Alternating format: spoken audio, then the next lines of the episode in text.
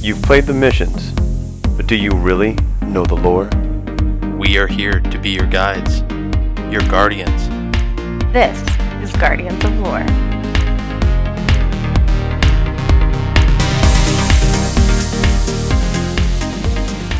Good morning, good afternoon, good evening, and good night, Guardians. Welcome to Guardians of Lore. Today we are recording episode 35 on August 24th, 2019. Our topic is The Man They Call Cade, Part 1. I am your host. This is Mrs. Hyven. I am Elemist. And this is Ivan. And I, no joke, almost said Mrs. Alamist. Ooh, I'm This tired. is the gang. See ya, Hyven. We're going to Seattle without ya. That's no joking matter. JK. I can't get you to go. He's not even mad about me leaving. He just doesn't want me to go to Seattle without him. No, I meant that I can't convince you, and then you make jokes about going. Okay. Anyways, moving on. Because I get to decide when things just stop today. All right, podcast news. We encourage feedback. Always. You can find us on Twitter at guardians underscore lore, email guardians underscore lore at outlook.com. And please leave us a review either on Apple Podcast or Google Podcast slash Google Play.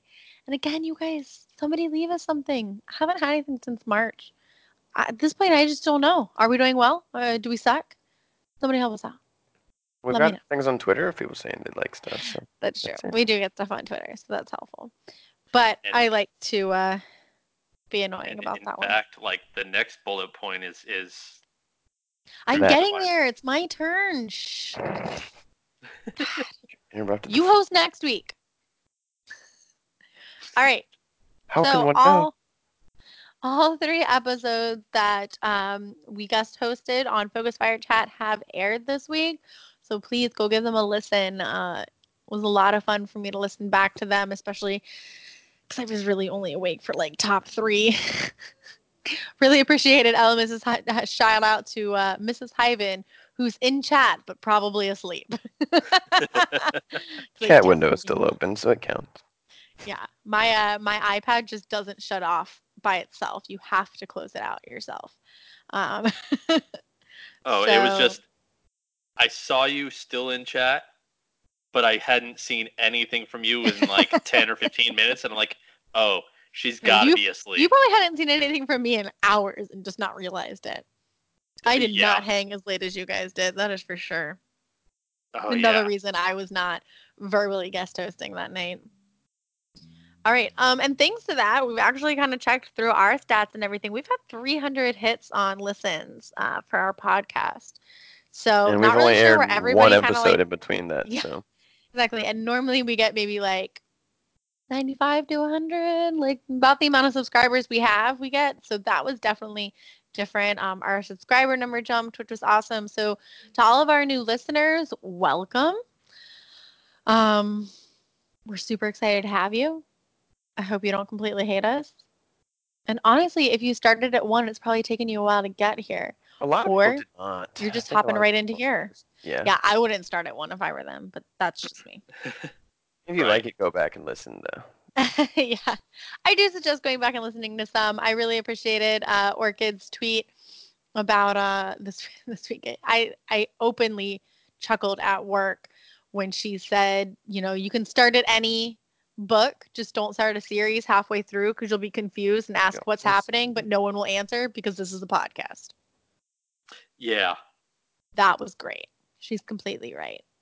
As much as I give grief about listening in order, it's really just if you're listening to a series.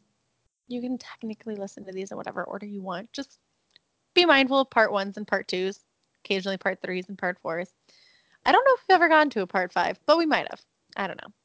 We We've just done did, speculation episodes after that. we just did There we books of Sorrow. There was six episodes. Geez, was oh, you're right. It was. Wow. All right. God, we spent a lot of time on that. Uh, let's see. Um, and for our podcast, we also have kind of gotten our schedule lined up uh, out through October. So for those of you wondering, the book's coming up. We're going to finish up The Man They Call Cade next week. We're going to move into Nothing Ends. Then uh, right before Shadowkeep releases, we're going to do a couple of, you know, prep episodes to get everybody ready for the story. Uh, the first one will be uh, the first Crota Fire Team. The next one will be Eris Morn after Crota. And then we're going to do a season of Undying prep on the Vex. Um, once we kind of get all of that good stuff uh, taken care of and prepped and ready to go for the new season drop, we're going to move back into our poll lineup and we're going to do Chronicon. That'll be in two parts and Most Loyal in two parts. Uh, so yeah, And that then we'll have some new all the way. lore, I'm sure, right after that. So Yeah, so we've Oh, got yeah. a lot of good let's stuff coming up. for the first Looking month. forward to new good stuff uh, that should be dropped that we can explore after that. Um, and yeah, so we're excited. That's kind of the game plan. If anybody has any suggestions for after that, please let us know. All One right. thing I wanted to mention is that we sh- they should have already known now that we have finally have an intro. Yes, that is You- true. If you didn't, uh, if you missed that, or you're new, congratulations to listening to the first episode that actually had an intro. The other 34 will be really. I do believe this is when we were we said we were dropping it. Yeah. So So yeah, that was our intro, you guys. Woo, we did it. I finally contributed something to the podcast. Slightly. Right? Please let us know how much way. Hyven uh, sucked or, or Yeah. you know. Yeah, How much I need to learn how to edit in Audacity. uh, it was. It right? I, I'm expecting somebody to listen to it and be like, "Oof, send me those guys. I'll I'll make Hey, this better." First try if somebody wants to make our intro for us. All power to you. All right, so moving into stuff you may have missed in Destiny. The last week of Solstice's Heroes is that this week or yes. this coming By the week? time they're the- listening to it, it's over. Oh, it just well, it's about to end in a couple hours. too bad. So sad. It's gone. As of this All right. recording on a Saturday night, I finished my first set. Only one I'm doing, so I, it's what I wanted to accomplish. So yes, finally let's got that done. And I did it all on I- PC this last couple days. It's been fun playing on PC. All right, so uh, next week, so with this reset in two hours, if you listen to this on time, um, it is the penultimate Iron Banana for the season. So get in there, do some work, kick some butt, punch some stuff if you're a Titan. Honestly, even if you're not, Amen. melee the a lot of stuff. Um, and for those of you who, I don't know, living didn't under a rock, it. Cross Save went live, you guys. Whoop, Don't have it. I'm so I gotta say, some of that. my favorite tweets about it have literally been people who are like, everyone's out here complaining about it not working or being excited about switching their this to their this, and my broke ass is over here like still on my Xbox. Th- that that's pretty much me. Like I've got uh-huh. Yeah. cross save enabled on my account, but I'm still maining Xbox. yeah. Well, no, because I love it because they were like, I don't have something to cross save over to. Like, I have one device and that's it. Yeah. And you know what, people? That's okay. Support where you can. Play Hey, where man, you can. Play where you can. Just punch it. Just punch it all. Even more sentimental than that, just play where your friends are. Hey, punch it was sentimental. No. All right. Good good advice from Elvis. Definitely play with your friends. Unless you're me, I really want to play on PC because I enjoy it. So make friends. That's my goal. Wait, wait, wait, wait. How is how is the warlock the one saying Yeah, that's punch ex- it, and the I titan thinking- is like saying the, the intelligent high Saying the level real stuff? floofy Yeah, stuff. I was thinking about that, but I just didn't want to. Didn't want to. Even down as a warlock, I punched the about of stuff. The first She time I should have ever been a played Titan. and I was She punching made a mistake. stuff, Hyven was like, "Oh, she should have been a Titan." Dude, if she had, if she could just play shoulder charge, you just need to experience it. I love my warlock. Gamescom happened and brought two new trailers. We got one for Shadowkeep and one for Season of the Undying. A lot of fun Vex milk jokes come from that one. Keisha, you missed those on Twitter. Oh yeah. And let's excited, man. see. The TWAB announced a community challenge for the week in September, starting September 3rd, and it ends on September 10th, 10 a.m. Pacific time.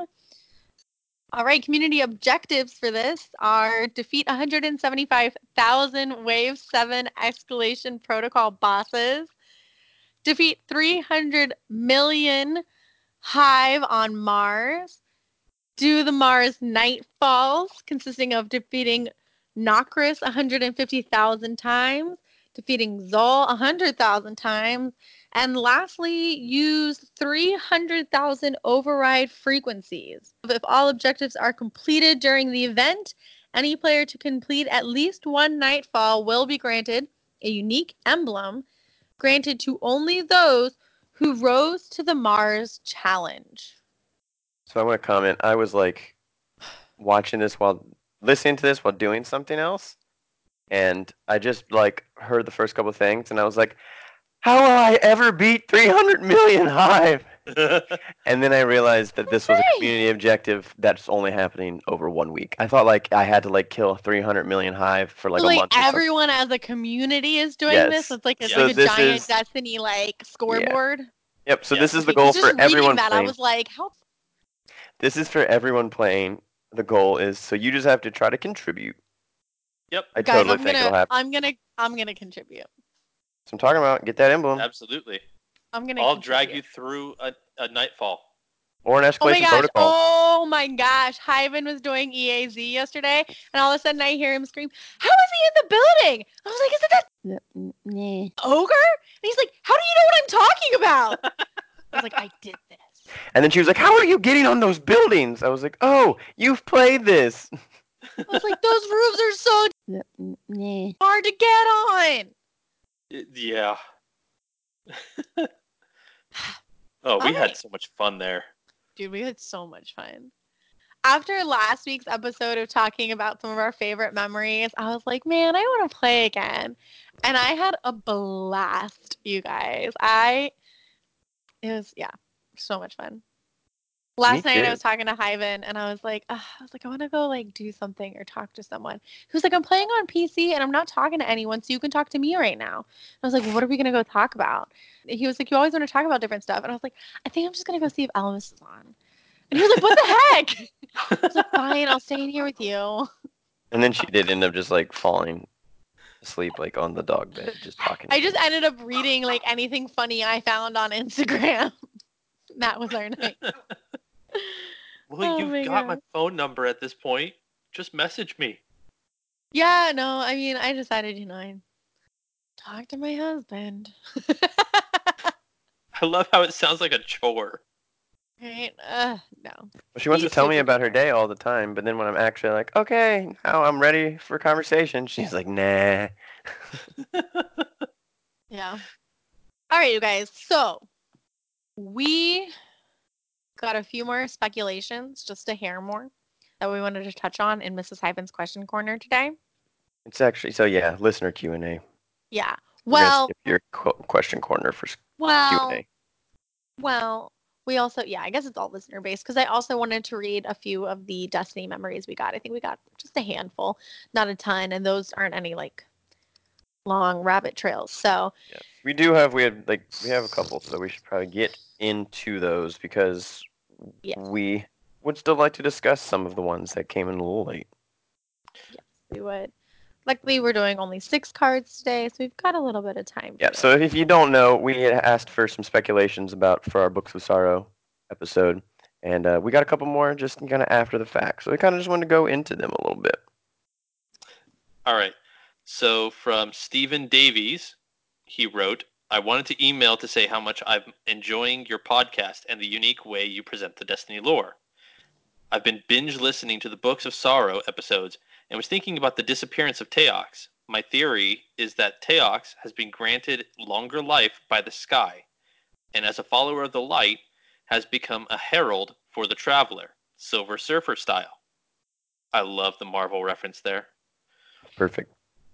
Uh, she's been trying to help slash advise civilizations defend themselves from the Hive Crusade. This made me wonder, if true, why hadn't the Guardians come across her? Now comes real spin foil.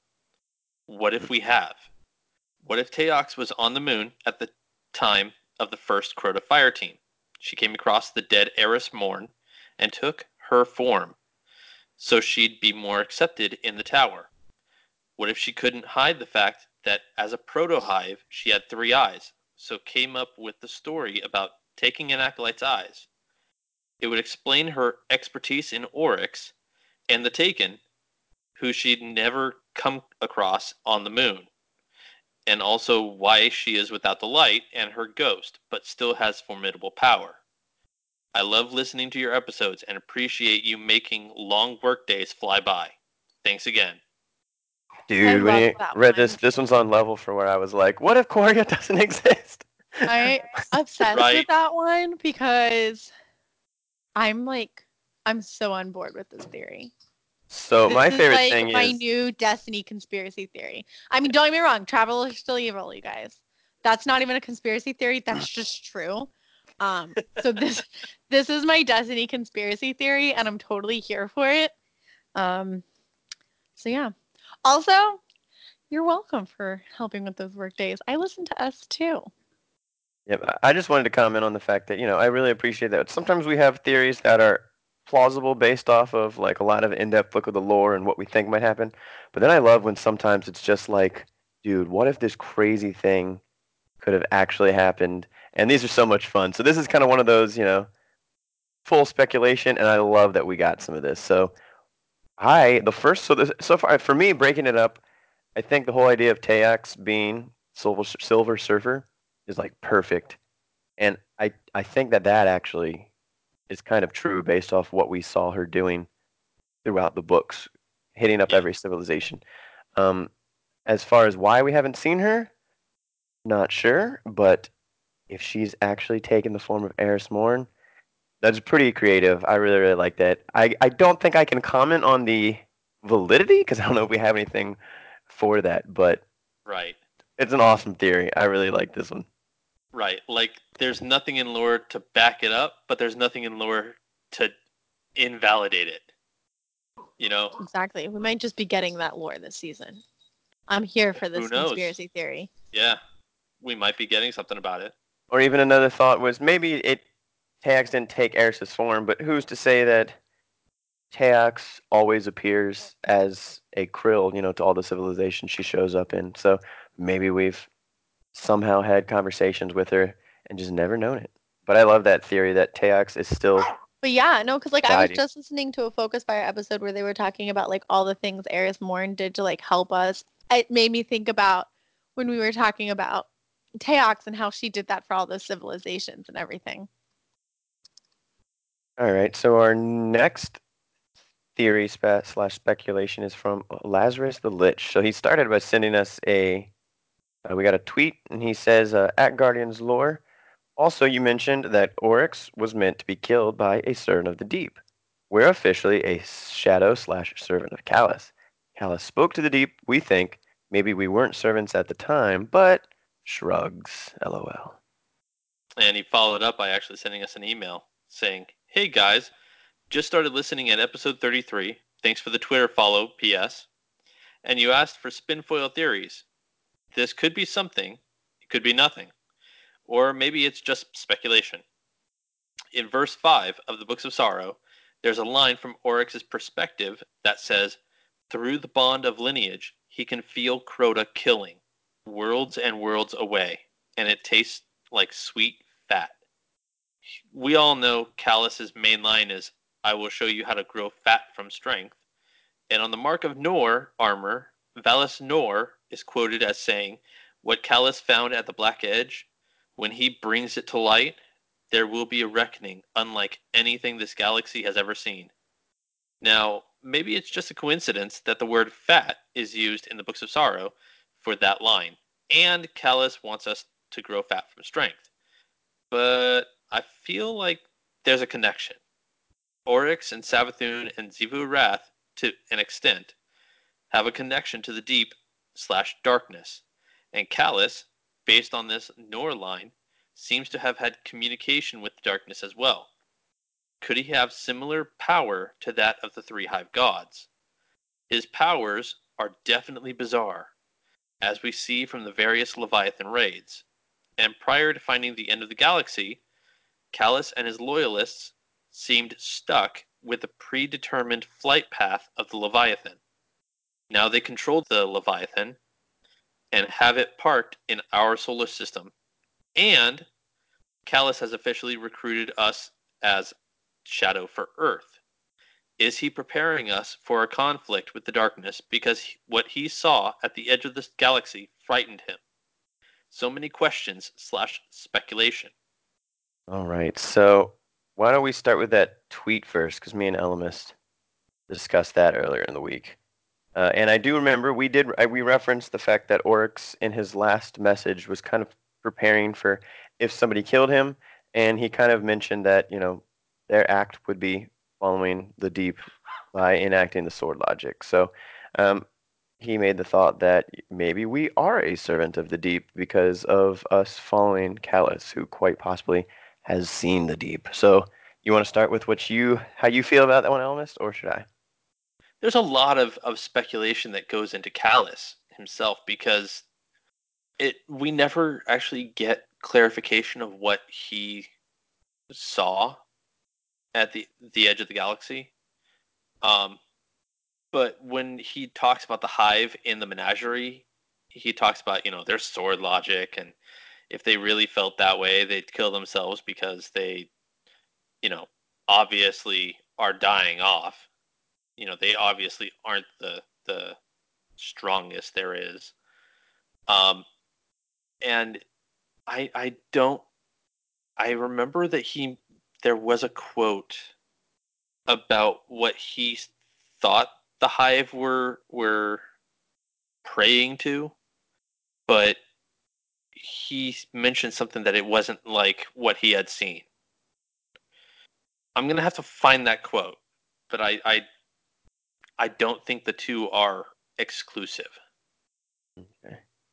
You know, I thought that that theory was kind of great because, you know, I know Elemist had mentioned that uh, in our conversation earlier in the week that he didn't qu- it was he didn't quite agree with the fact that we being kind of servants of the deep completely or servants of Calus. Um, and while I don't know if I would go as far as saying we are servants of the deep, because you know we are technically kind of like the heralds of the traveler, um, I totally think that like I would say just by our actions alone, we've kind of been showing. You know, we enact sword logic in a way, quite often, and just the act of killing Oryx was kind of enacting what Oryx was, you know, planning for, regardless of what side uh, we claimed to be on. And um, you know, I think it has to do kind of like regardless of what our actions, uh, we we might not claim to be, but we're kind of on that gray line that we're we've been riding for a while. So I think that we kind of we we Calus cons- considers us his shadows, and so you could say that. Uh, whether or not he's actually discussing the deep when he's whatever he's got this new power from, we don't quite know. Um, we get a little bit of the speculation from Chronicon when we get into that. But Chronicon's an interesting thing because it's writings about the future, about stuff that might happen anyway. So that's kind of just my two cents on the theory of us being servants of the deep. I think that our actions say that we are taking advantage of that power, but it's, as Shin always says, has been telling us that we're kind of riding that gray line. We're taking the power without taking all the corruption. So I think we kind of have done now what Oryx originally meant to do without the full corruption from the deep. So I think it's pretty cool. All right. So then his email was interesting though because it mentioned the basically kind of the link between talking about growing fat and actually when we read the book, I thought about that to myself. It like kind of clicked in my head that Oryx was talking about, you know, it tastes sweet like fat, and then like because you know Calus is always talking about getting fat with strength, like that's his thing.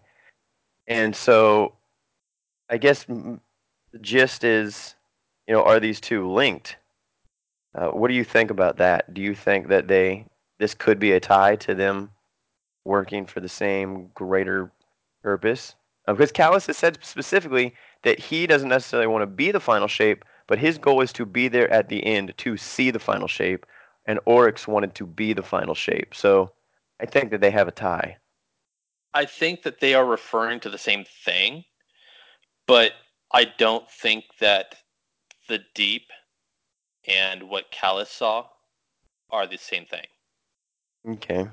Yeah, I mean, there's still so much we don't know about Calus. You know, we have readings about his crew saying they've never seen like Calus again. Like for all we know, all only thing that ever appears are his robots, or uh, the, his original form is kind of gone. You know, we've only heard Calus as a voice, and we've seen him as a robot, so we don't really even know what Calus is. For all we know, Calus is now a hive god, right? I'm just kidding. That's more theory. Um, but yeah, I think that they are both sided. See, if you're going to call the deep and the darkness kind of like that side, I think that they are both looking to gain power from the same location. Uh, as far as did Calus convene with the deep in the same way Oryx did, I don't know about that, but I think he just maybe got a, a glimpse of what that true, um, that final shape, a little glimpse of what that was, and he just wants to be there to see the end. Um, and he is trying to build us up as kind of his shadow. And Chronicon kind of confirms uh, that. He talks in that book about how he's using us to basically just do his bidding um, throughout. So we definitely are kind of servants of Calus as currently things go. Um, whether or not we continue or we say, forget you, Calus, we Guardians make our own fate.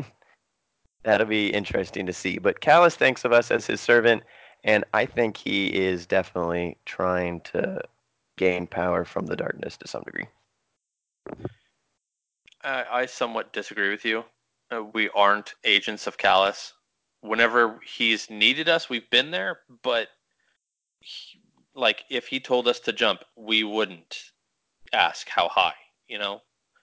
Um, No, I do agree with that. A lot of that will will we will see when it comes to the Chronicon in October.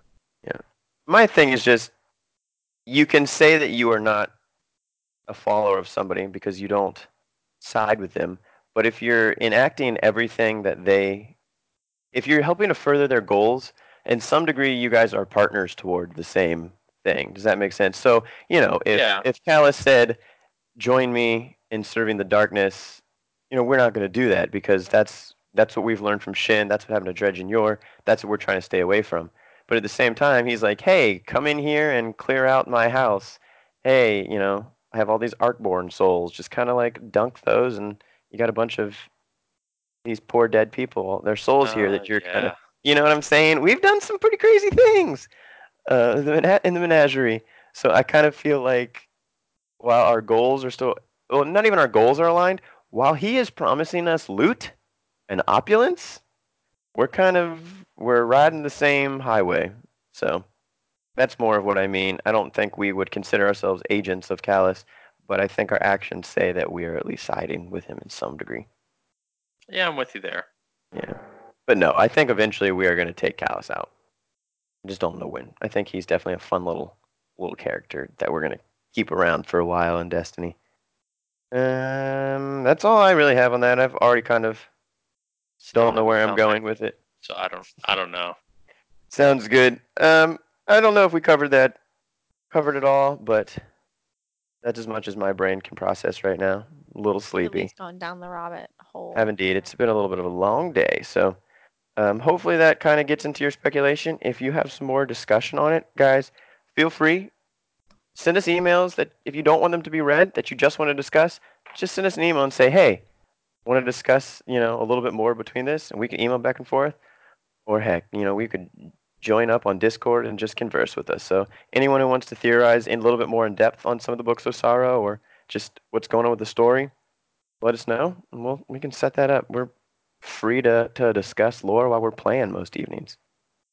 Yep. And I think that's it for the emails. There's one or two more tweets. We got at trigger underscore blade X, also known as Dredgen Vice.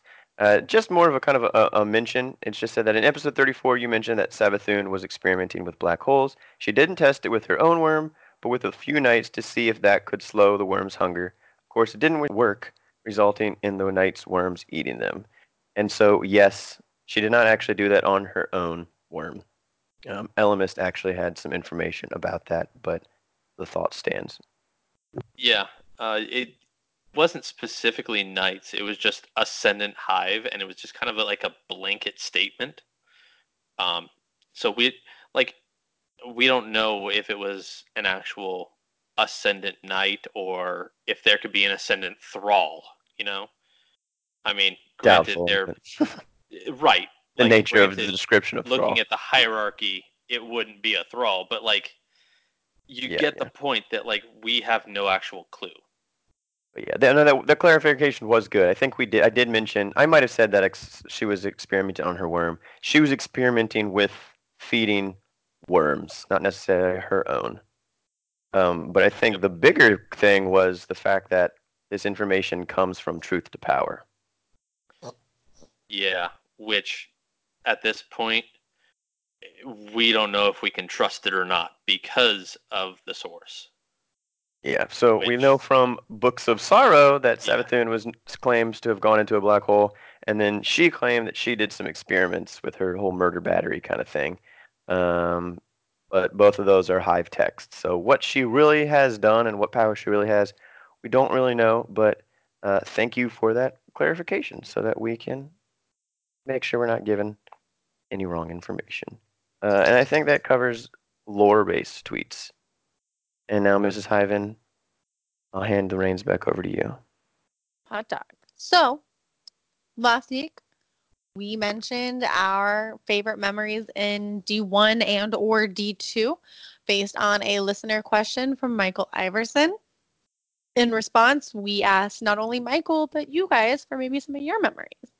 So I'm just going to share a couple. First one being from Michael. Um, I found this one quite amusing actually.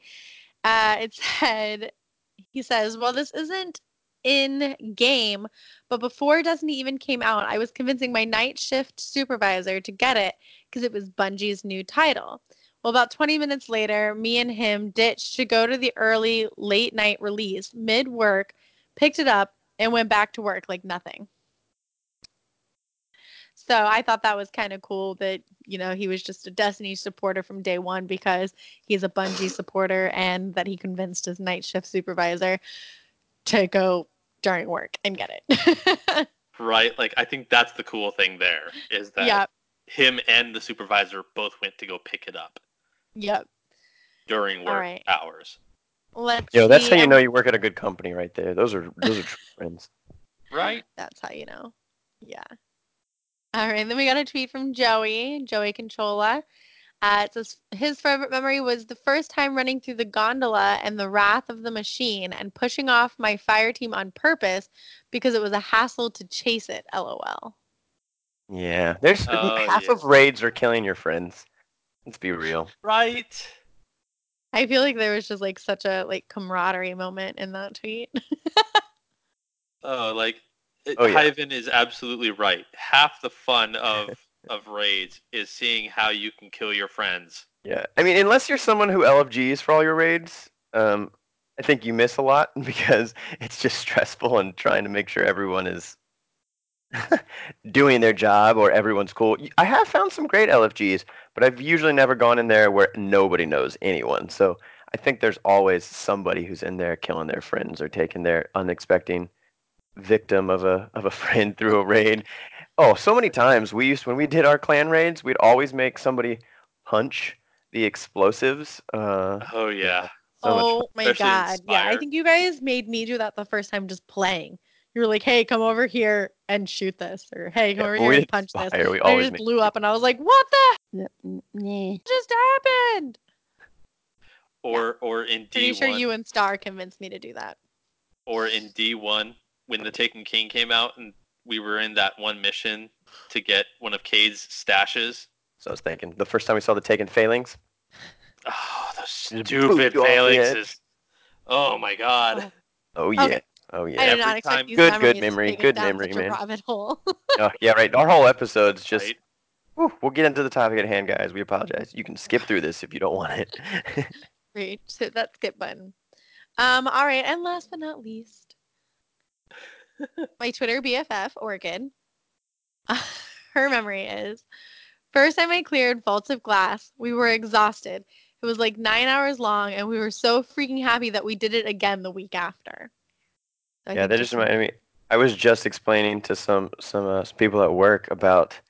I don't, I don't even remember what this was, but just I think we were either doing a raid or like it was a it was comp. It was it was something in Destiny where we had spent hours and hours and hours, and at like three in the morning we succeeded, and I was so happy.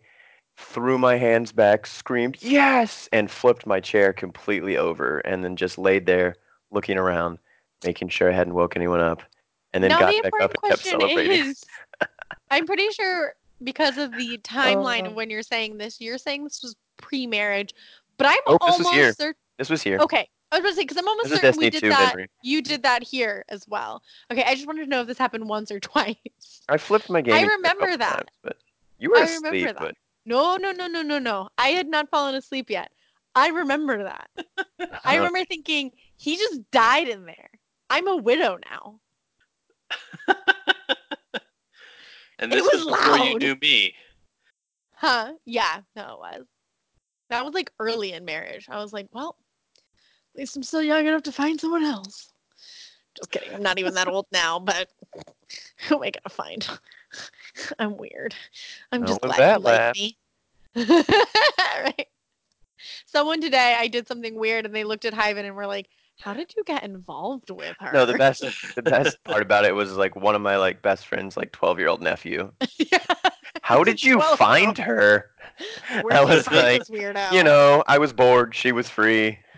I threw out And he was cookies. like- she she came to him.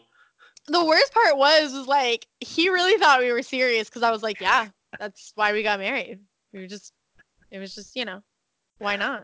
Um, teaching poor children how marriage is not supposed to work. right? But anyway, I think Right. it's time to. Any more memories? Is that it? That's all I got on my phone. So anyone else that I may have missed, my bad. Just yell at me on fine. Twitter. I think that covers question corner and listener Q and A. Pretty we did a lot here tonight, you guys. So let's just. It, move it's been a very active week. It has. I'm tired. and we've still got What- the episode to record. Right? Let's get into our field. Let's talk about poor Cade. From the last stuff we get before he R.I.P. died. Pour some out. Yeah. Pour some out for our homie Cade. All right, you guys. Brief intro into the topic, because the rest of this has been so brief as well. Brief intro into the topic. This is a long letter or journal written by Cade Six. We're going to be covering it in two parts. We're going to have six injuries for this part, seven for the next part. I don't know if that was just for my edification in the show notes, but I'm going to let you guys know. All right, and this was in, obtained by opening Cade's stashes. Easiest way to find these is to do the Ace in the Hole mission because those chests have 100% drop rates. So if you haven't done that by now, go do it. You can't get all of them with just one run, but since you have multiple characters and they're account based, and actually, I think it comes up as the daily occasionally. Yes, I think you comes come up as the daily. daily occasionally. It comes up as the daily, but you have to have done the mission to begin with. Yeah, so that, that's what we mean by if you run it multiple times, you can end up getting all of these entries. And last but not least, all of the entries are named after poker terms. All right. I'll be covering the first entry. Deal. All joking aside, maybe I've made mistakes. Maybe some more recently than others. Hard to believe, I know. But maybe it's true. Maybe. Here's the thing about mistakes you learn from them. Again, this is assuming the theoretical concept of me having made some mistakes is true. So, yeah, maybe that's what I'm doing trying to learn from these very hypothetical slip ups. Turning inward, they call it. They being Ikora. Eris calls it something different. Eris calls a lot of things something different. I miss that girl. But here I am, stalling, buying time. This ain't easy for me. Thought it would be. Easy, I mean. Or at least easier than this. Thought a lot of things would be easier. Hell, thought a lot of things about a lot of things. But maybe that's what makes me the person I am. Makes any of us part of humanity. all our big thoughts and big plans, hopes and dreams, and all that squishy nonsense. Okay, fine. Look, if I'm playing at honesty, and I think that's what I'm doing here, maybe those hopes and dreams are all that really matter. Just not losing sight of them is the hard part. Life is full of those little distractions that fudge the edges, make those hopes and dreams a little blurrier. That's the power of maybes, I suppose. The temptation of playing both ends against the middle.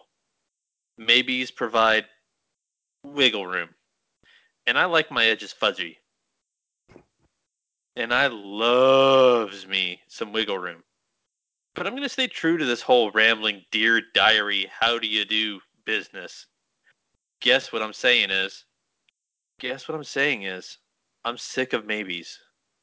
And if I'm a straight shooter, and I'm nothing if not, then I gotta shoot straight, even when there ain't a gun in my hand.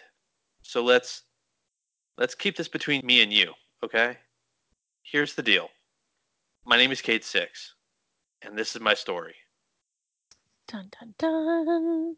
All right, so the name is in the card.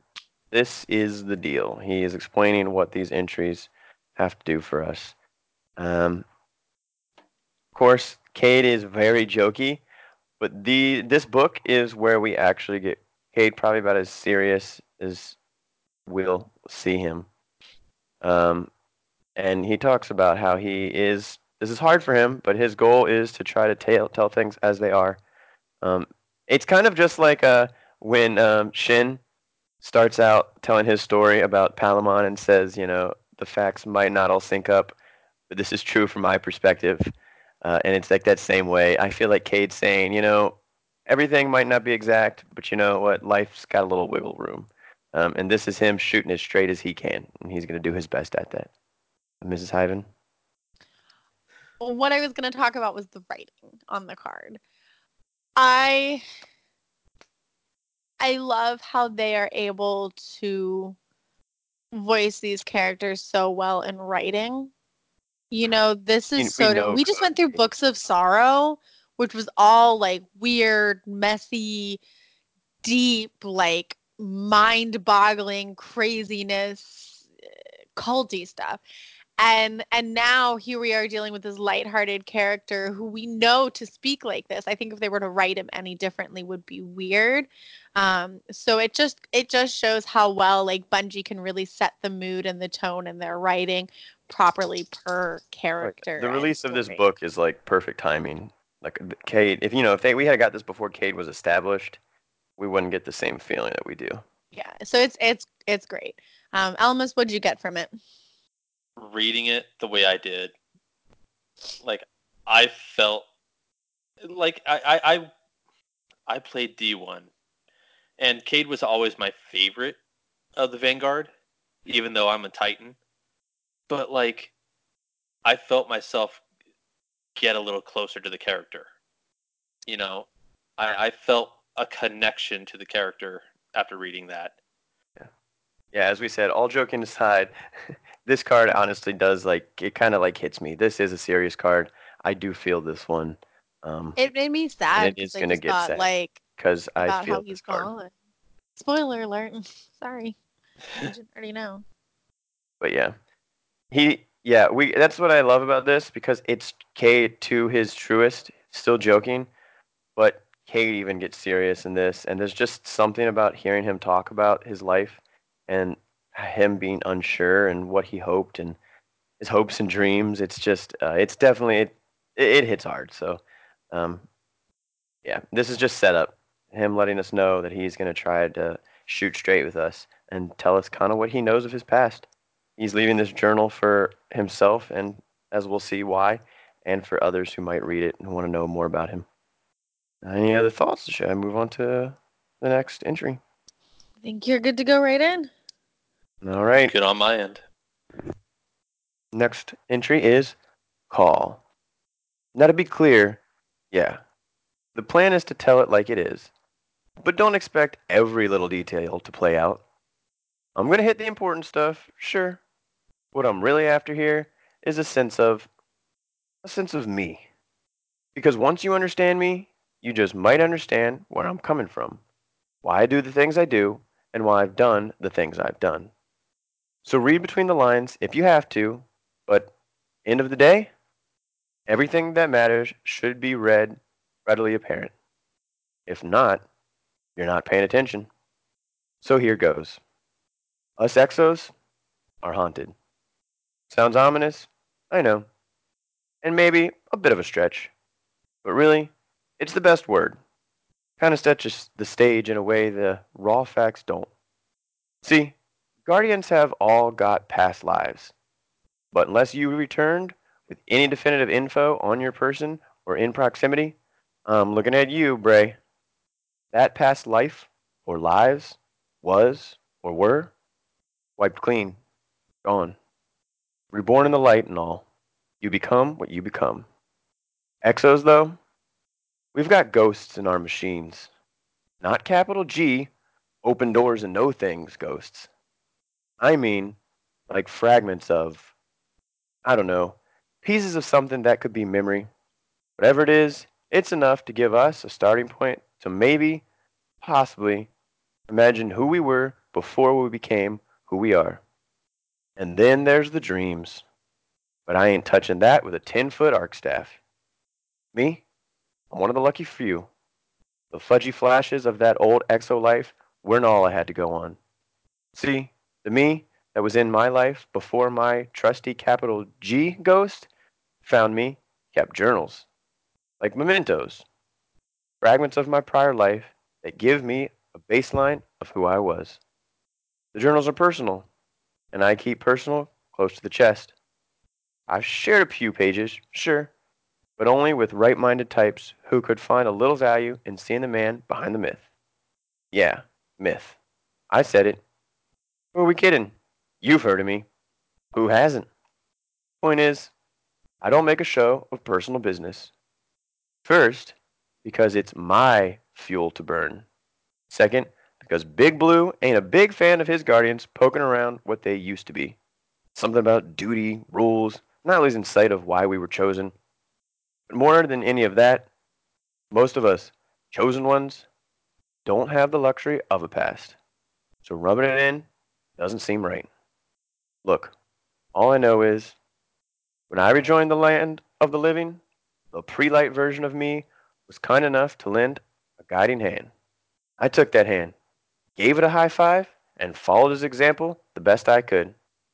All this time later, I may not know my true purpose. I leave the big ticket existential questions to the warlocks. But I know this. My calling is to do good.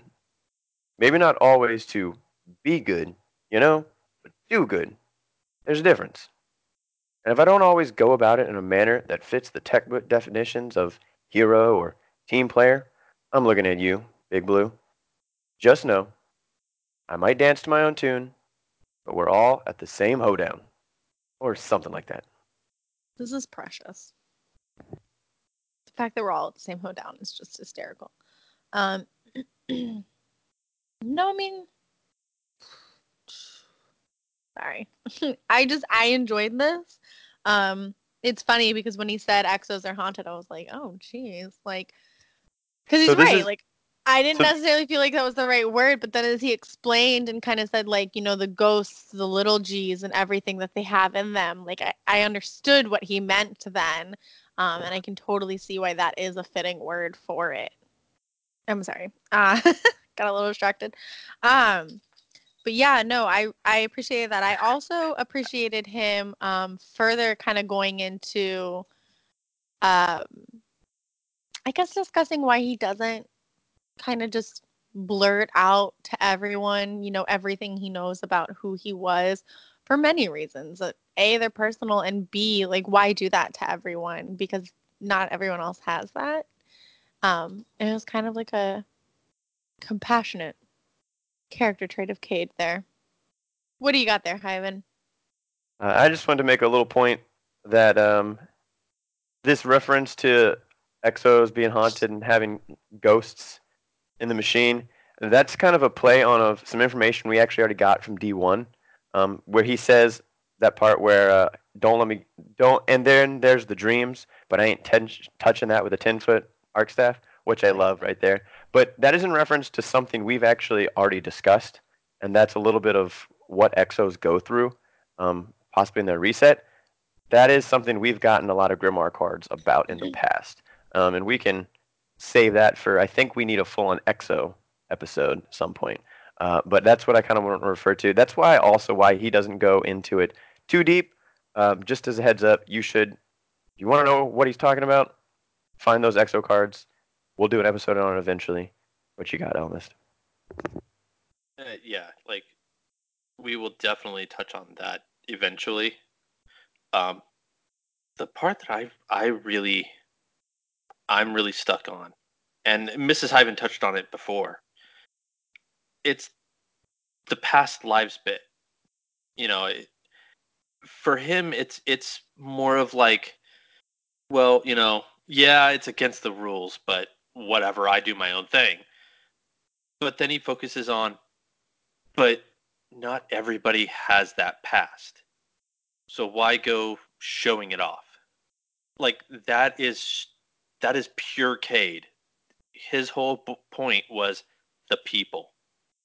And it shows people joke about you know, Hunter Vanguard's not very uh, leadershipy kind of thing, but Cade took his job serious in his own way. He Um, did. And and we kind of see that through this. This is as real as we've gotten Cade, but he was a great hunter, Vanguard, I think, and uh, this is kind of why because he was there as a symbol for the people, as your buddy, your friend, your teacher. Um, but he definitely had his inner demons, more so because he was an exo, and that's kind of what he discusses. Uh, just and so I guess like a quick overview, if you don't understand exos. Oh, he is Cade six, which means he has been reset multiple times. Uh, exos somehow basically are backed up. They go somewhere to the deep deep stone crypt, and they have resets. It's in order for their. I think we discussed this a little bit. Didn't we talk about? Yes. I- So in essentially, it's like reformatting a hard drive. Yeah, defrag. Yeah, but like it doesn't completely reformat all the hard drive. There's little bits and pieces that can be picked out, um, and those te- typically are the actual memories the exos have of their previous lives. Yeah, and so like a good example of that is Banshee. Banshee will just be ranting, and next thing you know, he'll either forget what he was talking about, or he'll start talking about something that sounds like who knows when it happened in his past. And that's because you know he's Banshee, what 99? He's been reset so many times. Yeah, I don't know why I said 99. Banshee 44. So he's been res- reset a whole lot of times, and he's got a lot in there. So You were thinking of Benedict 9940. yes, there you go. Thank you. I don't know where I was about to say. I was like, where did I get 99 from? But that's a frame, not an exo. Yeah, not the same thing. Also, guys, not the same thing. But yeah, so that's what Al- Although is I'm pretty into. sure it's Braytech. Yeah, I think they started with frames, and then they realized they could uh, soup them up and put some people in there. Yeah. All right, uh, but yeah, so we're gonna go into the fact that his pre-Guardian self, as we've talked about, what carries over for Guardians. We talked about this a long time ago when we got into this book. Exos get a little bit more carried over, and for him, his past self also left journal entries. So he's got fragmented memories and journal entries to tell himself who he was. Yep. So I will be going ahead with the reading of First Stake. Made a deal with myself long ago. If people needed help and I could do the helping, I would. So I do. Yeah, when that help returns a bit of loot or goodwill my way, all the better. But there's never been a cache I robbed or a stash I hid that didn't offer something to those in need. Not many people know that. Fine by me. I don't like to brag. True, I never wanted the Vanguard's life, but that's not because I didn't see its value. Just that its value fit others better than me. Besides, few can do what I do. Hell, few would even try. I mean, come on, it's me. The places I've been, the trouble I've seen, caused, whatever. Was a time Shiro, Andal, the crew, and me would do more good doing bad than the mightiest Titan ever dreamed. The trails were blazed, the supplies were recovered, pilfered, filched, scammed, stole, found, uncovered, looted. We weren't the only ones, but the world outside the city got a whole lot bigger thanks to us. Yeah, sure, I don't get out as much, but I'm fixing to change that. Zavala won't like it, never does. Ikora will try to convince me otherwise, always does. But we've seen how precious our light is, how fleeting. Gotta use it while we got it. Do good, be good, push the limits, take back what's ours. And that was my first bet. All in. Day one. I bet on myself. I saw the edge of those dark ages. You've heard the stories. If not, look 'em up. Scary stuff. Real eye opener. I've seen the city grow and fall and grow again, stronger. I've seen the best of us and the worst. And I'll fight to ensure we stick, a- stick around long enough to see that best turn to better and that worst fade to memory. So, yeah, I'm a loud mouth and a braggart, and I'm quick with a blade and fast on the draw. And if you need it found, fought, killed, saved, or stashed for safekeeping, if you can do it better. But in the end, I'm only good because he was good. I like to think I learned that from myself, that the notes left by the me that was before me set the stage. That five figured, back in those dark days, that six might not turn out all that nice, and end up a seven. So that former me wrote me a roadmap to the version of him, or me, that would be a better man. So whatever hand I was dealt, when the bet was placed and it was time to call, no matter what, I had an ace and a queen up my sleeve, meaning I couldn't lose, meaning the better man would always win. Few points I want to make here. First off, I died when Mrs. Hyven read, Hell, few would even try. I mean, come on, it's me. I was like, I tried to like, I looked up at the camera oh my because god. that was totally me. that was like, yes, It's exactly. me. Oh, Uh, Cade, So- Cade and me are cut from the same cloth. Cade and I. Sorry, I don't talk like Cade. I actually know proper grammar. Cade and I. You take that back right now. You don't shame Cade on this podcast.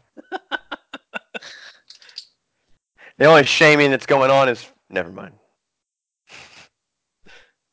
anyway, um, the second thing I wanted to point out, the way he talks about his himself, like he refers to his past lives as actual disassociated people.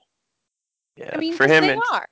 They lived their own lives, had their own thoughts, you know, to the point where he understood that a new version of himself could honestly be completely different Yeah. in the sense that it could have a whole different characteristics. It could be a bad person. yeah, and, and that's what happens Right. with exos.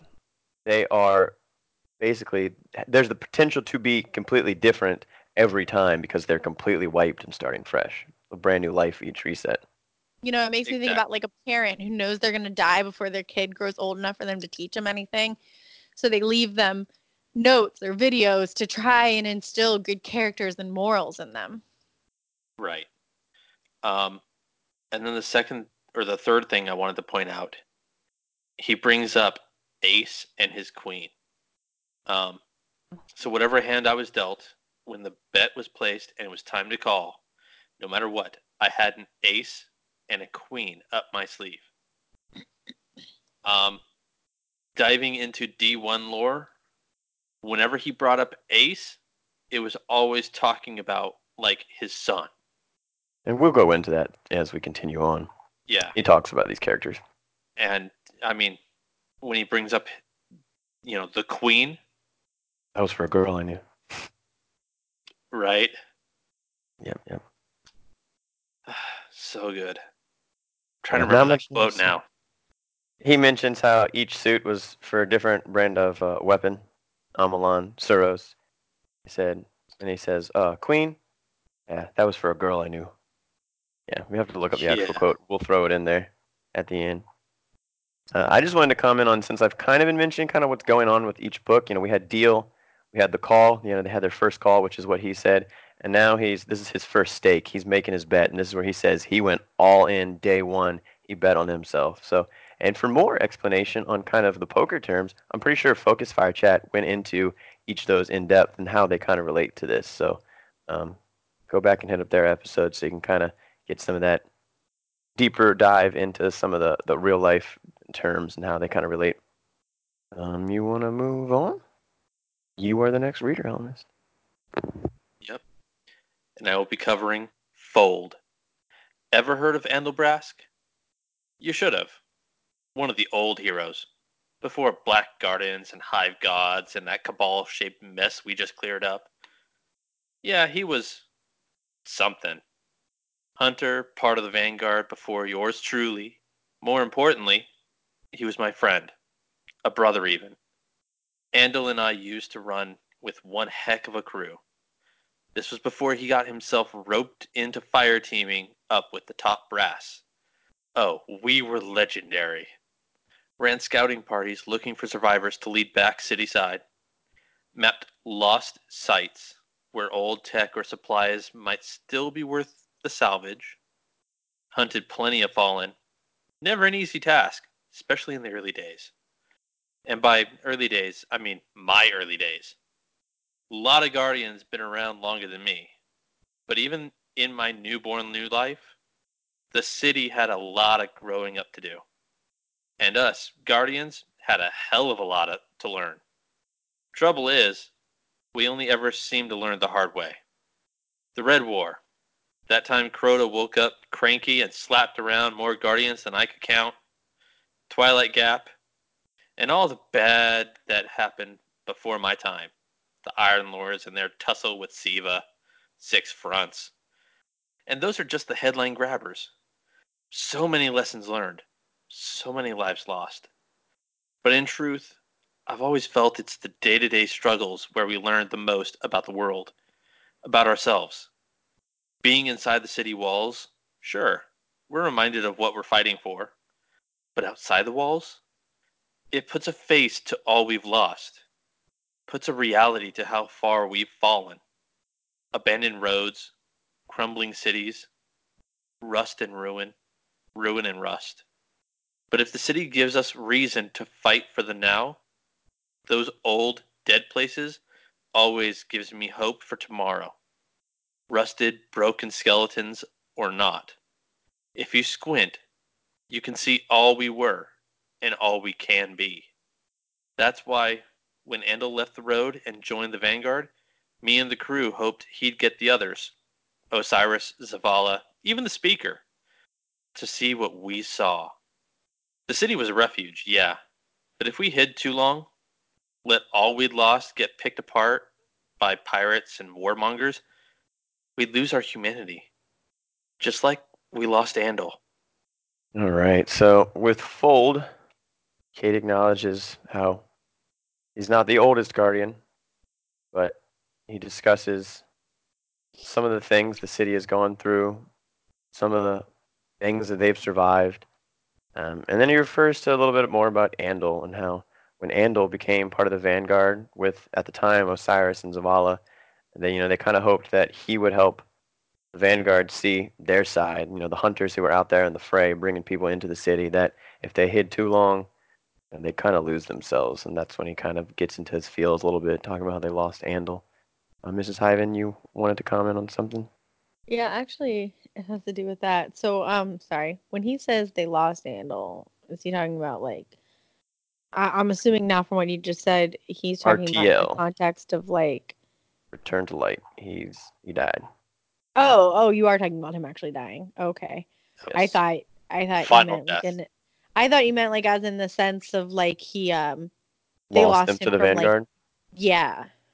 No, he is referring to, unfortunately, uh. The only reason Cade is the mentor because him and Andal made a bet, and when Andal died, uh, Cade had to follow through and become the Vanguard. So he was his crew. He was one of his best friends. He, at some point, kind of became his mentor, and uh, ultimately, you know, he was his predecessor. Makes sense. Okay. Nope. I just needed that clarification. I didn't know because obviously I knew Andal was no longer with us because that's why Cade was in the Vanguard. But I didn't know if uh, he was talking about and losing him in the sense of, you know, losing him to the Vanguard. And you know, it's kind of funny because he does actually. Um, the next, I think it actually might even be the next card. He goes into a little bit about how you know one of those things where one of your best buddies gets like some type of authority, and you think they're going to go in there and you know tell everyone how everything needs to change, and the next thing you know, your buddy's kind of like siding with the authority figures. Is you know is that what you were kind of thinking, right? You know, they lost Yeah. him to that mindset. Yeah, exactly. He does go into a little bit about how he like how that happens a little bit with Andal and how he didn't understand until he was actually in the position, but that's further on. Gotcha. All right, that's my only question or comment here. That's a, that's a good question. Uh, the only thing I wanted to comment on is just this. If it, if it already kind of mentioned it before, but this does kind of clarify that this is like he's writing these things fairly current before his death. You know, he's talking about the cabal-shaped mess we just cleaned up. He's been Yeah. referring to like the Red War. So these are these are current books. This is the current Cade Six looking back on his past. Um, Now, these are think- not his previous journal entries. We got a little bit of the taste of that in uh, the his oh my goodness Treasure Island, the book that he wrote in the margins of in D one. Now, Yeah. do you think that their concept of, you know, basically we stay here too long brought the cabal to the city? I mean, that's Not the Cabal, because we kind of know that the Nine were involved with the Cabal. that's But his- true. You're right. His philosophy is that if you stay in and bunker down, you're, you know, eventually you're giving time, you know, For them to like find your weakness, basically. yeah. But also, he's focusing on more of we lose our humanity. It always turns into a it, it turns into refuge. They're all refugees forever, you know, Yeah, preparing for a war. sense. You know, it's all about the guardians and the warriors, and you kind of lose just a little bit of that that that life that Cade would bring. You know, the cards about him, the kickball cards. You know what I'm oh talking Oh about, where he sets up the, yes. When he sets Shaqs up to like Cade had a lot of uh, Dodgeball. deal dodgeball. Yeah, Cade had a lot of dealings with some of just the people in the city. He always tried to, um, not to be too noble, not to be too high and mighty. Uh, and I think But no, I could kinda what definitely see referring what you mean. Like there's a there's a mindset that can really mess with you in Yeah, having to kind of live like a refugee in a refugee camp basically forever Mm-hmm. The city uh, is on the edge of you know potential war an it can extinction. really yeah it can really affect someone i'm sure so i yeah i didn't i didn't even understand it in that sense um elmas what you got on this Now, see, I'm wondering if that's part of why his personality is the way it is. I mean, Which, which aspect of his personality right he's got a lot of personality. What are you like- talking about right now? No, I do agree, Right, but I was just right. curious which he one. has a lot of personality. Um, but like, he is serious, and like all the time, he is serious about what he's doing. But he brings his own comical twist to it to keep everybody from just being way too far out there. Yeah, they always it's say like the people. say, you know, the person I was just about making everyone laugh is always the one who's like hurting the most on the inside. Yep, yep. Exactly what I was gonna say. Yeah. And that's why we have a comedy podcast sometimes. All right, good. I think we all kind of were just like, yeah, I, I We're all like that hit a little too, too much. close. yeah. I, re- kids, my, my buddy. and All right. FYI, I found the quote. So at the end. All right, all right, sounds good. All right, well, here we go with flop. I play nice with the Vanguard now, but it wasn't always that way. Not that we were enemies. We just tended to see things through a different lens. But Andal, playing nice was his forte. He was always more. I think diplomatic is the word. Our big play back in the day was get the Vanguard to loosen their leash, let us explore, let us lead a new era of expansion, and the riches of the system would be ours. Ours, as in everybody's, of course. So we'd get our cut. In hindsight, we were way too ambitious. Didn't see it in that light at the time, but then again, never do. When Andal joined the Vanguard, he was our inside man. It was a sweet deal. He would drop intel on new stashes or fallen movements, and Shiro and I would jump the gun, get 'em first, claim what we could, deliver the rest to the city. Maybe we skimmed a little off the top, not an excessive, just a finder's fee. Probably shouldn't be putting all this out there for anyone to judge. What's the statute of limitations on misspent youth? Whatever. Long time ago. But it speaks to what I'm getting at.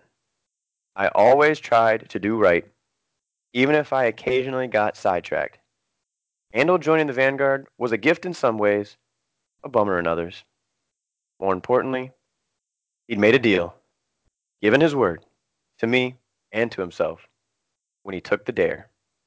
I won, he lost. So he left the road, joined the bigwigs up in the Vanguard, and he reminded me of a lesson I've always known, but ever now and then would forget. You give your word, you keep it. But the longer Andal was up in that tower, caged, my word, never his, the more he saw things the Vanguard way. Looking back, he was only ever doing the right thing.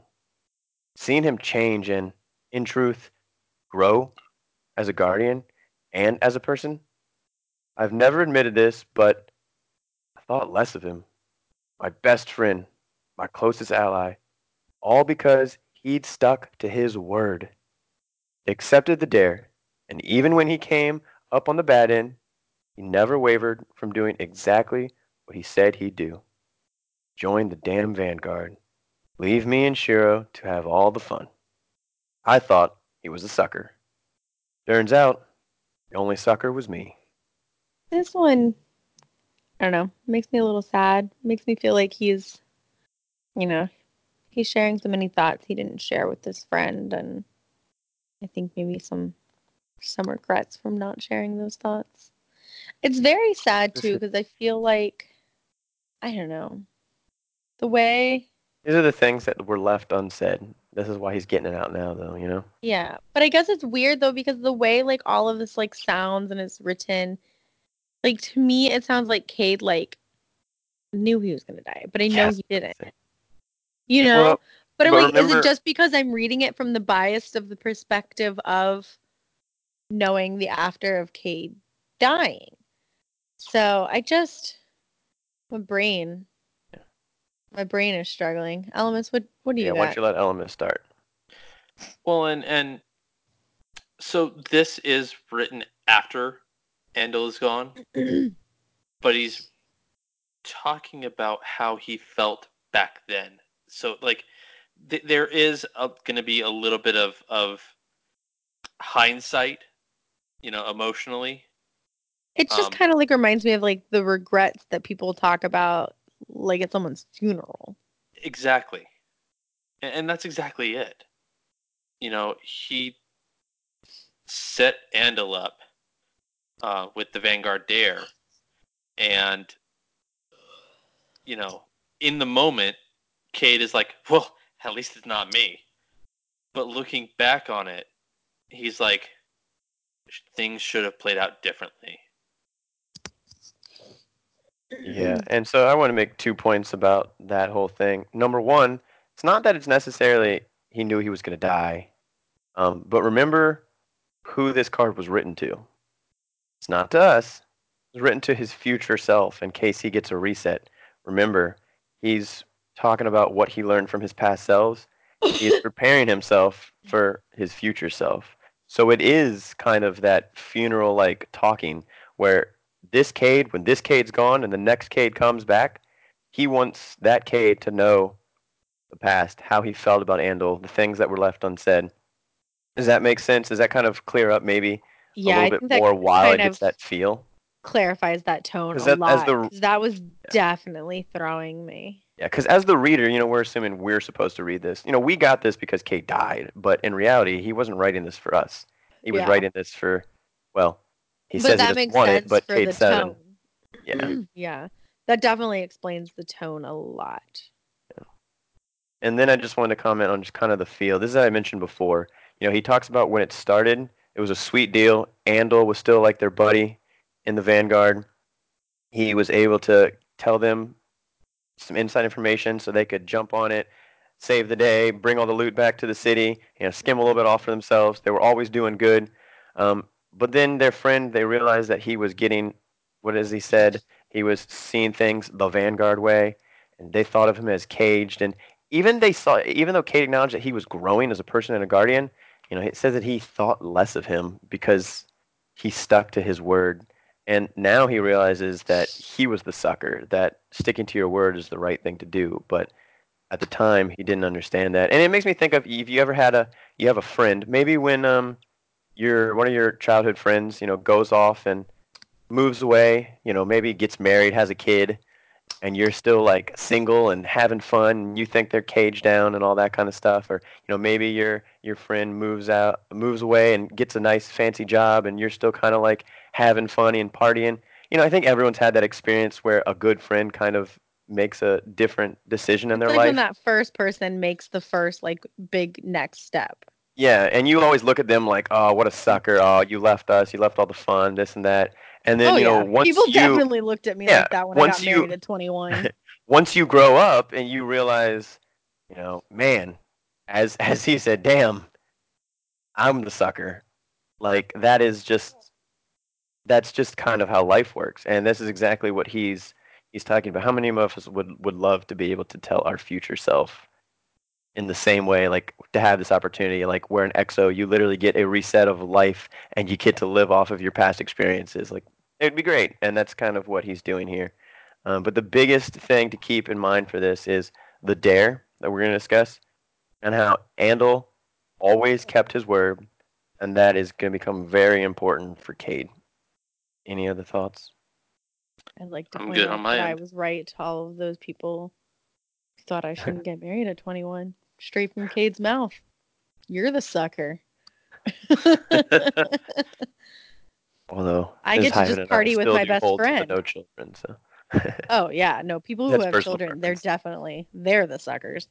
come on now. They would think we're the suckers, so Well, you're Yeah, about to buy a second monitor and you've already built your PC. We can do that because we don't have kids. pros and cons, right? That's just our view. Exactly. It's really just what you want to fill your life with. We don't want to fill them with sticky, screaming children. But if you want to, more power to you. Someone's got to procreate. Raising. The grass is always greener, ultimately. Yeah. Like everybody lives their life and it- like they look back at it and they're like, eh, okay, I would have done a few things different. But when you start comparing life, you know, my, like my life Like- to another person's, When I heard Like- Blue talking about like him being okay with anybody in the FFC community like playing with his son and everything, I was like, that's precious that like they get to share that. But at the same time, I'm like, I'm I'm I'm okay. I don't need that. But I think it's great that you have that. yeah. I think that's adorbs. All right, moving on. We're off topic. When we card. get back into talking about Ace, we can go back to the conversation of children and passing on things. Right. All right, last right. card is titled For tonight. Just for tonight. Last card for tonight. In case you can't tell, I ain't the best storyteller. I can be. Boy, howdy, can I rip a yarn. Don't believe me? Ask Cece. Don't believe him? Ask the Colonel.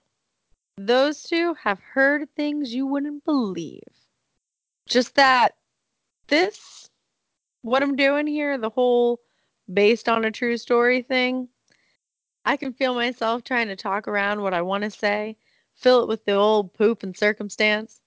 I'm trying though, fighting my better angels to get what I need to say. And what I need to say starts with Andal. Andal and the dare. My dare. Our dare. The hunter's dare. It's a stupid thing, but it's an honor thing. And it cost me my friend. I I cost me my friend. But before the dare, we had Taniks. Hell, after the dare, we had Taniks. After my dare, we had Taniks. Always come back to Taniks, don't it? For the uninitiated, Taniks is a fallen mercenary with no house but the house that pays him. Most fallen won't deal with him. But when a captain or an Archon or a Kel needs something done and their crews ain't cutting it, or when they want a job done real hush hush, they call Taniks. Back in the day, me, Shiro, Andal, and a few others got on radars we'd rather stay off. The fallen houses put out bounties. Lot of glimmer on our heads, lot of ether. Taniks took the gig. Only we didn't know. There'd been stories of a renegade fallen, dropping bodies, but nothing ever concrete. So we just brushed them off as more of the same. Nothing we couldn't handle, even on an off day. I mean, we were all aware the fallen were dangerous. Big time threat. Each day, every day. But a solitary fallen boogeyman, free of house, cutting down guardians one by one?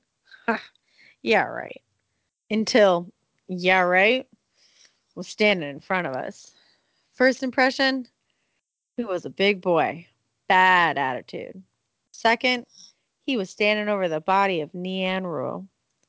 Didn't know her well, but we'd done a few runs. That day was supposed to be an in and outer, but then Taniks. Nian never got back up. And Shiro's boy Lush lost his ghost. Full on RTL. Return to light. Gone and done.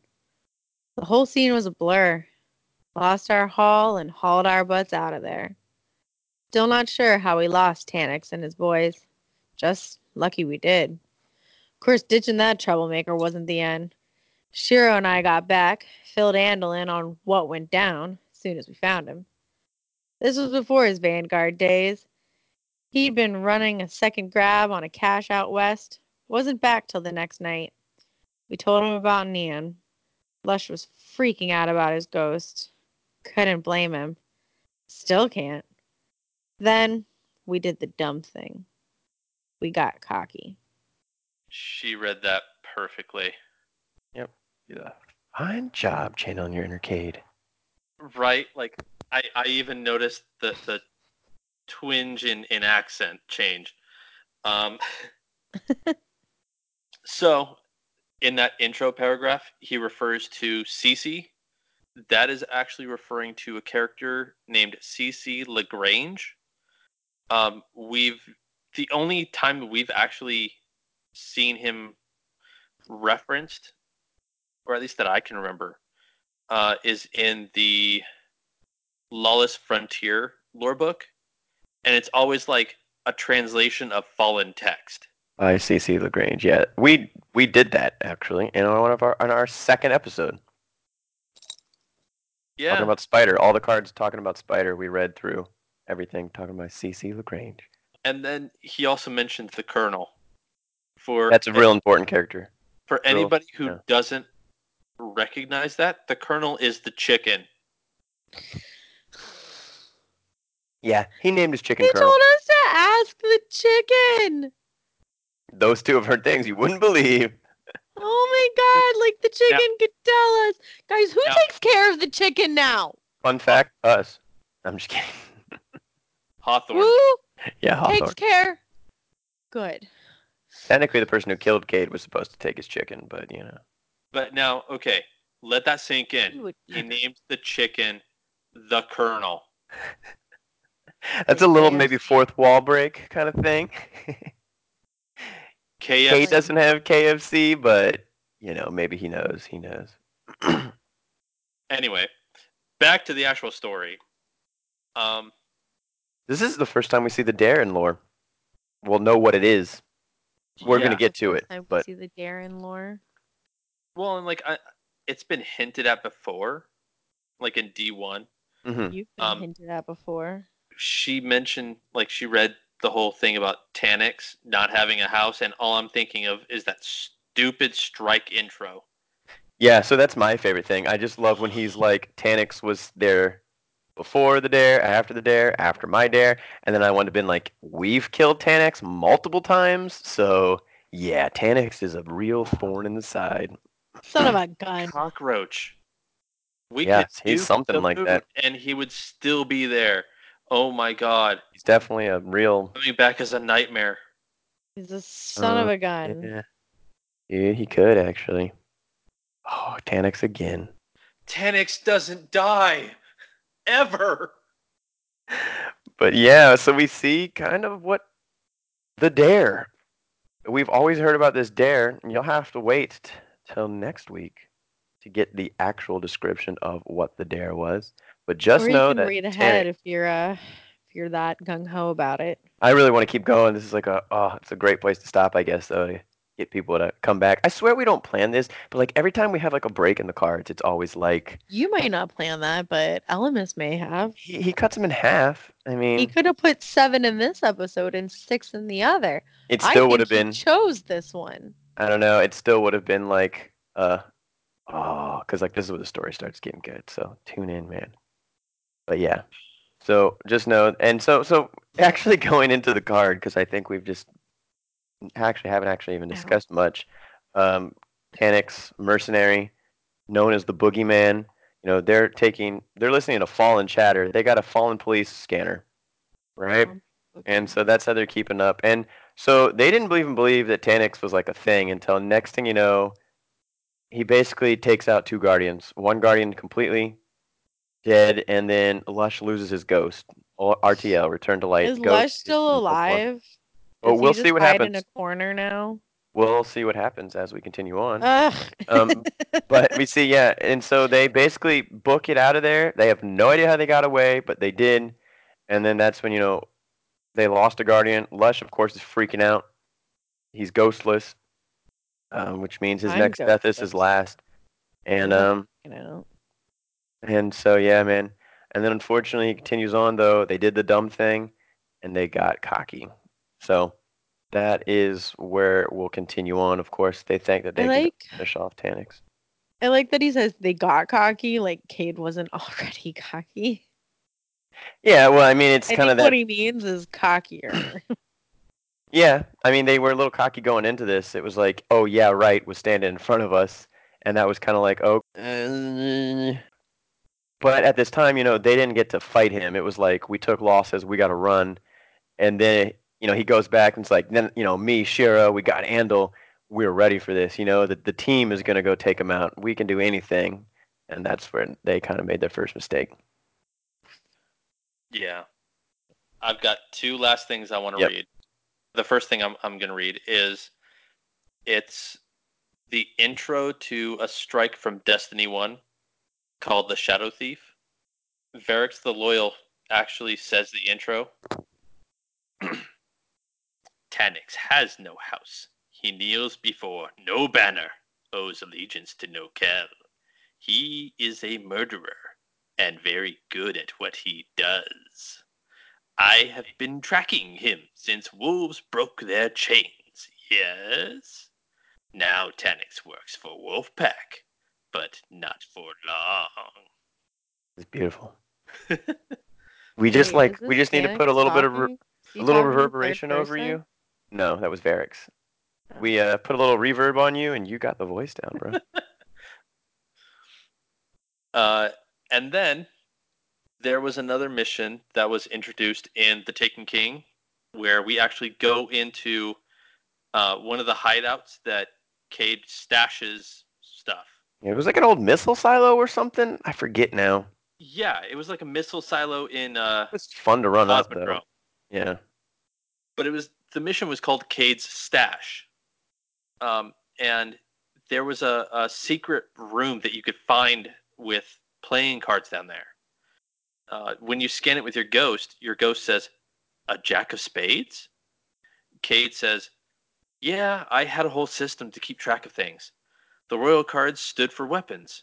Spades meant Häkke, clubs for Crux Lomar, diamonds for Omolon, and hearts, well, hearts were for this girl I knew. Ghost says, What was her name? Cade says, Uh, don't you have a stealth drive to find? Yeah, that's what it was. So it wasn't him saying queen. He is when he said the hearts for the girl he knew. But yeah, that was kind of like our first introduction to his like His queen. yeah, and all the th- theories about it. Well, it wasn't really even theories. All the talks about him falling around Maya before he was an EXO. I think you know I'm talking about a lot of people referring to to that being who he was talking about originally. Sundaresh.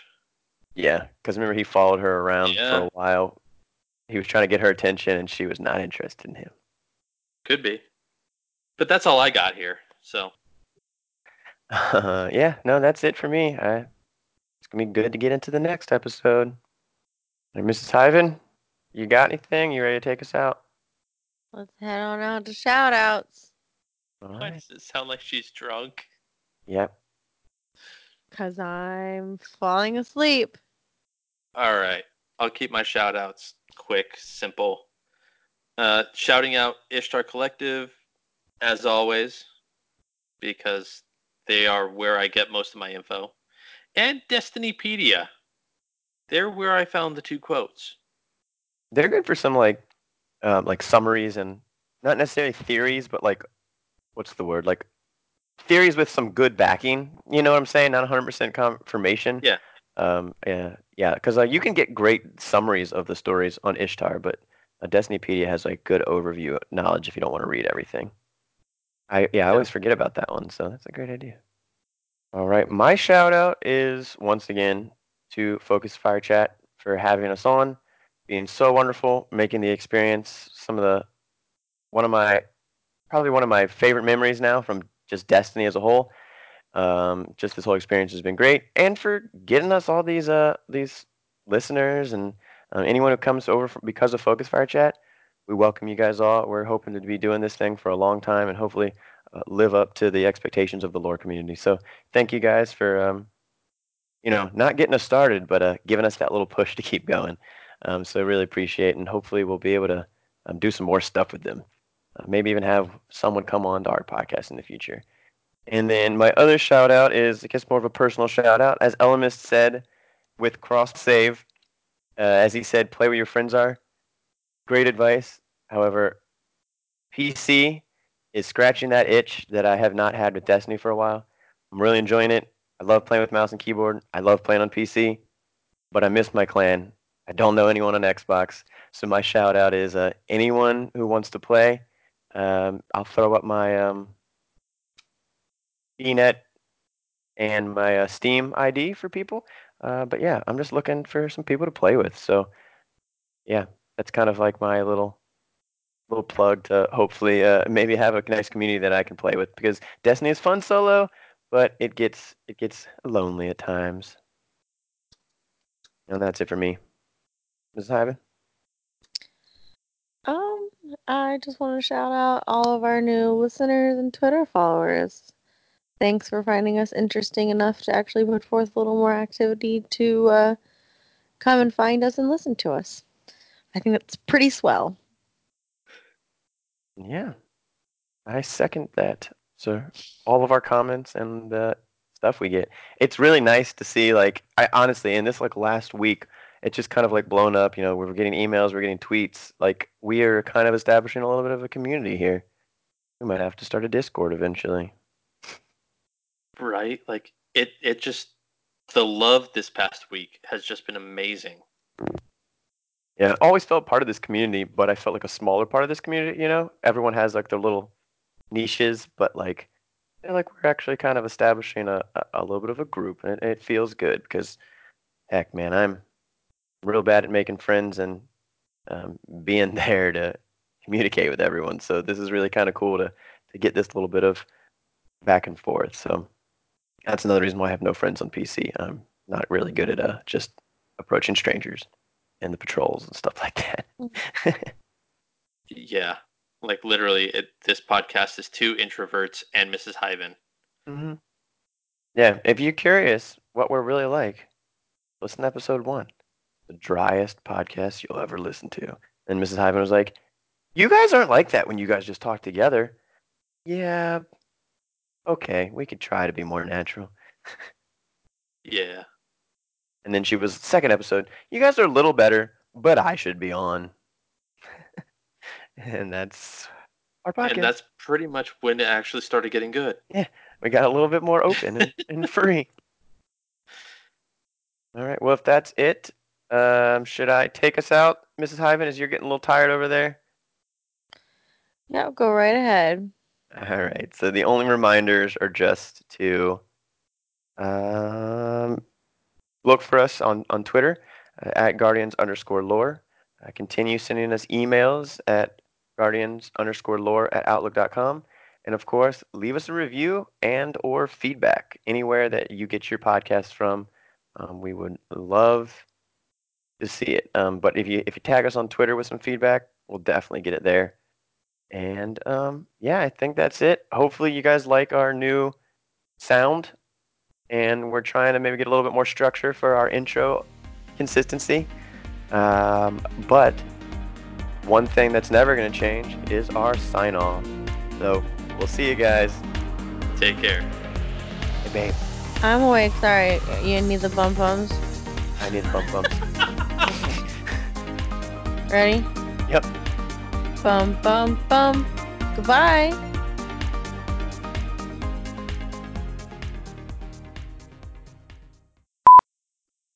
Avoid legal snaps by telling people they're being recorded. Okay. Nags, sorry. Oh my god, I'm being recorded. This is an outrage. Yep. Nobody take off their clothes. Then it goes too Oh far. Oh god. Oh no. It's too late. oh, you're wearing your PJ Pokemon. Masks shirt. He's wearing Pokemon shirt. Yeah, What? but he and I bonded over it being PJ Masks. Yeah. I have no idea what that refers to, but okay. That's because you don't care about the nephew you do have. Don't. have- Okay, you put the smiley face up. You said you wanted to start. but Why don't now you we're come not get these? sh- Do you much hear them? Yeah, Do something about like- them. they're having fun. I got something new. That seems rough. I'm sorry. Calm down. I'm sorry. They said that was the worst pun they have ever heard. It was worse than all those cheesy puns the other day. Oh my god. Those That are was Those are so glorious. Gouda. That was literally glorious. so good, man. Kona, shut it. She listened. Can I Never at least do the intro, please? Can I just get through the intro? It's all I'm asking. Yeah. No? Okay. I All had the biggest fan. I have to, I have to tell Elemis this. And This is not the- the moment. No. You This can, is you for can have everyone. no, no, okay, no. this is my shout out. You can have that later. No, it doesn't even have to be your shout out. We can do that instead of Mrs. Hyman's question corner, but you've got to let me get through this first. I No, am we have other stuff other than question corner. We have a lot of questions. I am in charge. But I'm saying you, it can be Miss, Mr. Hyman's tonight. No, all right, continue. Give you my shout out. Um, Either or, it just doesn't go here, okay? Ivan's PC experience. PC noob. Right. It's because it's the only thing you've ever played. Not that it's Anybody bad, else but is here I- that girl? They don't love my warlock. you'd be you could tighten main. I feel it. hers. Jeez. Okay, we had two bones in here. Where's the big one? Where's the other bone? Huh? In her tummy. No, it's Nyla bone. They can't eat them. Where's the other bone? Gosh, now they're gonna vastly You underestimate them. What? I said you now they're gonna try, and you said you underestimated them. the community objectives are defeat 175,000 Wave 7 escalation protocol bosses. So, Defeat three. Yeah, that doesn't make any. so Why is Why don't you part of that written as a number and part of that written as thousand? so Oh, it's see what she's saying. 175,000. She just wants this to happen. Oh. That make you feel better? Yeah, that makes way more sense. Why was that half written numerically and half written like Leave him alone. alphabetically? You're you're the only one here with a college degree. This was ripped straight from the TWAB. Then what's happening at Bungie?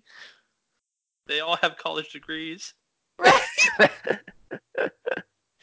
is it the college dropout? The community college dropout corrected that. you didn't drop out. You just didn't finish. that Oh, yeah. better? Much better, much happier. All right, now read over it. It's written we'll- so we'll- weird. Okay. Let me try this again.